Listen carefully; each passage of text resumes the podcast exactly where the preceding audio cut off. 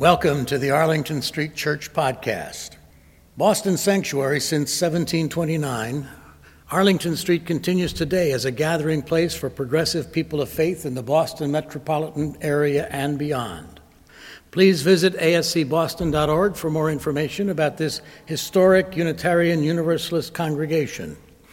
We're located at the corner of Arlington and Boylston Streets in downtown Boston, Massachusetts. Arlington Street Church gathered in love and service for justice and peace. My friend Margie was working as a political activist down in Florida on a statewide measure that would reduce the amount of air pollutants that utility companies could release into the atmosphere. This being Florida, Margie had great success mobilizing senior citizens who were incensed at the health problems caused by dirty air. However, in preparing to meet with state officials, Margie realized she needed to diversify her activist troops.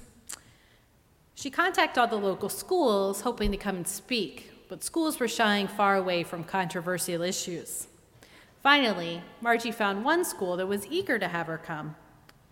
After giving her talk, Margie was thrilled at the enthusiastic response she got from the teenage students.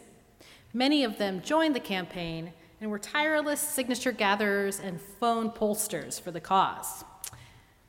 Impressed, when it came time for Margie to meet with state legislators, she invited the creme de la creme of the teenagers to join her. Well, the day for the meeting came. Margie and the teenagers, nervously on their very best behavior, met the state representative and they laid out all their statistics and they utilized their very best arguments and their persuasive skills. But the legislators looked bored. Finally, she interrupted Margie's spiel and said, Why do you kids care about this anyway? Why are you spending your time on this stuff? Okay, so time out.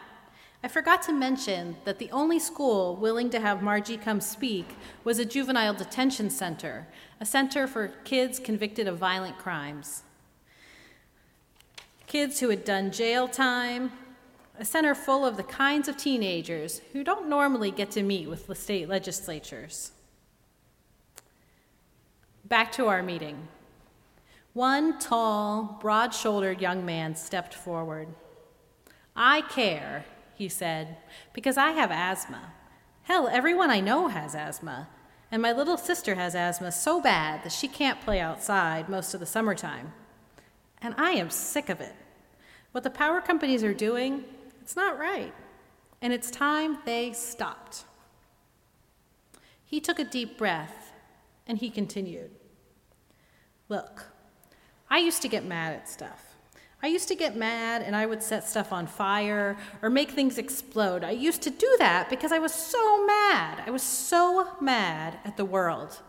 And I felt like I couldn't change anything. But now I know I can. Now, instead of dirtying up the air with my smoke bombs, I'm fighting the big guys who are messing up my community. I took all that mad and I put it into this campaign. This is the power of righteous anger, channeling the energy of rage into change. Now, just to be clear, I am not a mellow person preaching the power of letting it all go. I'm not going to tell you to take more deep breaths and to go to a happy place. No, my message is the opposite get mad.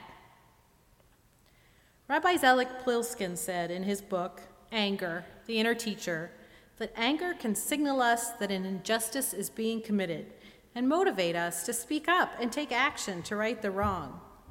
The challenge is not getting so angry that we feel overwhelmed, feeling powerless in the face of so much injustice. As the Reverend Dr. Martin Luther King said in a 1956 article with the New York Times, if we are arrested every day, if we are exploited every day, if we are trampled over every day, don't ever let anyone pull you so low as to hate them. We must use the weapon of love. Don't become so angry that you can't see beyond your own smoke bombs. Being a Christian minister, perhaps King was thinking of Cain when he made that remark. Cain certainly couldn't see beyond his own anger. A popular figure in three of the world's most prominent religious traditions Islam, Judaism, and Christianity Cain is an archetype for the destructive power of rage. The story goes that Cain and Abel, twin brothers and the children of Adam and Eve, both made sacrifices to God. God preferred Abel's sacrifice, and Cain was so filled with jealousy that he killed Abel. Because of his crime, God curses Cain. His fields are barren, his forehead is scarred, and he is no longer in the presence of God. Cain's uncontrolled anger ruined his life and separated him from the divine. And the church of the church uh, and the clergy of the Church of Latter-day Saints preach that Cain still wanders, unable to die, cursed for committing the first murder. Many who have gone before us have felt the anger of Cain. They were afflicted by jealousy or unfair circumstances or just an unjust world. However, sometimes that anger has motivated them to create change. Cecilia Munoz remembers that she was around 17 in 1980 when a guest having dinner at her family's home brought up the wars occurring in Central America. As Bolivian immigrants, Cecilia's parents were well aware of the conflicts and they wondered if the U.S. would intervene. The guest said he thought that if the U.S. went to war in Bolivia, that she and her family should be interred in camps, just like the Japanese had during World War II. In her essay, Getting Angry, she said, Now this is someone who knew us, who had sat at our table and knew how American we are. We are a little exotic, maybe, but it had never occurred to me that we were anything but an American family. For my friend, as for many others, there will always be a doubt as to whether we really belong in this country, which is our home. Enough doubt to justify taking away our freedom. My outrage that day became the propellant of my life, driving me straight into the civil rights movement, where I've worked ever since. And propel her it did. Now vice president at the National Council of La Raza, Ms. Munoz has worked to promote immigration rights and to reduce poverty and discrimination against Hispanic Americans. Her work is so meaningful that Munoz was named a MacArthur Fellow in 2000. Gandhi, Rosa Parks, Malcolm X, Gloria Steinem, and the Reverend Dr. Martin Luther King Jr., Julia Butterfly Hill, Ralph Nader, all got mad, and all made change. Not that channeling this anger doesn't exact its toll.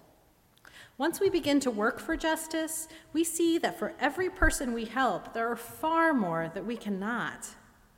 Ms. Munoz says, I am deeply familiar with that hollow place that outrage carves in your soul. I've fed off it to sustain my work for many years, but it hasn't eaten me away completely.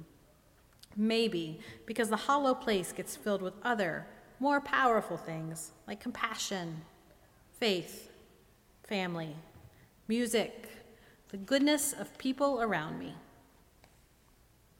I too have felt the deep, hollow place carved out by our outrage. In 2003, I joined over a million activists in the March for Women's Lives in Washington, D.C. Riding in a bus full of strangers, we traveled overnight from Ohio to the Capitol, arriving tired but enthusiastic and just in time for the march. The streets were full, full of women and men and children supporting abortion rights, but the police barricades barely held back the furious anti choice protesters lined up on the sidewalk. They chanted that we were murderers, baby killers, they thrust horrific pictures at us and waved rosaries over our heads. And all around me were strangers, not a single familiar face. We moved like a choked river after a torrential downpour, pushed nearer and nearer to those who cursed us until we were just inches apart. I was overwhelmed by the insults, I was disturbed by the hate, and I was overstimulated by a crowd that I could not see above or around. I wanted out. I wanted to go home. The hate had washed over me for too long, and I couldn't see any escape besides hiding. And then, and then I remembered love. I remembered my mother and my grandmother, who were so proud of me for traveling to this march. I remembered the members of my UU congregation who were somewhere in the crowd. I remembered that by the next day I would be home, surrounded by compassion, faith, family, music, and the goodness of people around me. I rediscovered my righteous anger and marched on, my hollowness filled with love. Avoiding anger is just as impossible as avoiding injustice. It's what we do with that anger that counts. Anger can destroy our lives like it did Cain's. Anger can hollow us out until we want to hide. Or it can transform us into catalysts for justice, our hollows filled with love. May we all go forth, turning away from indifference, channeling our anger into change, remembering to fill the hollows of our frustrated pain with love, turning our smoke bombs of rage into a future of justice. Amen and blessed be.